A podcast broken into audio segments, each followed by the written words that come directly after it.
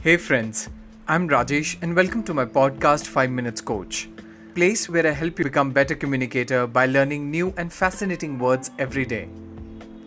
In this podcast, we'll be learning three new interesting words that can make you intelligent, compassionate, and can even help you create long and lasting impression.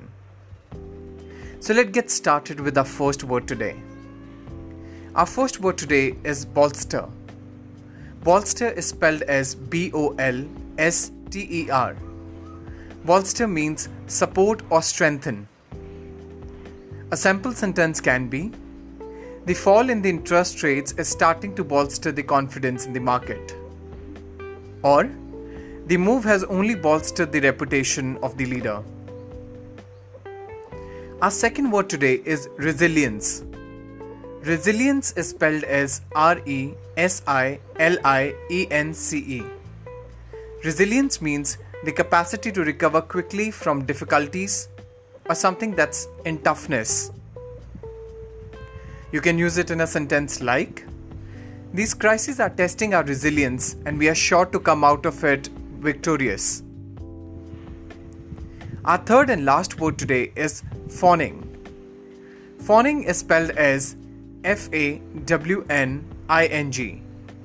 Fawning means displaying exaggerated flattery or affection. You can use it in a sentence like The actor always has people fawning over him. Interesting words, right? Let's revisit them once again.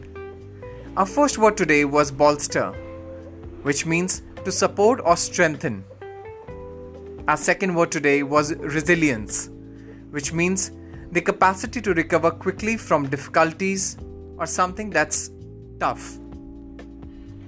Our third and last word today was fawning. Fawning means displaying exaggerated flattery or affection.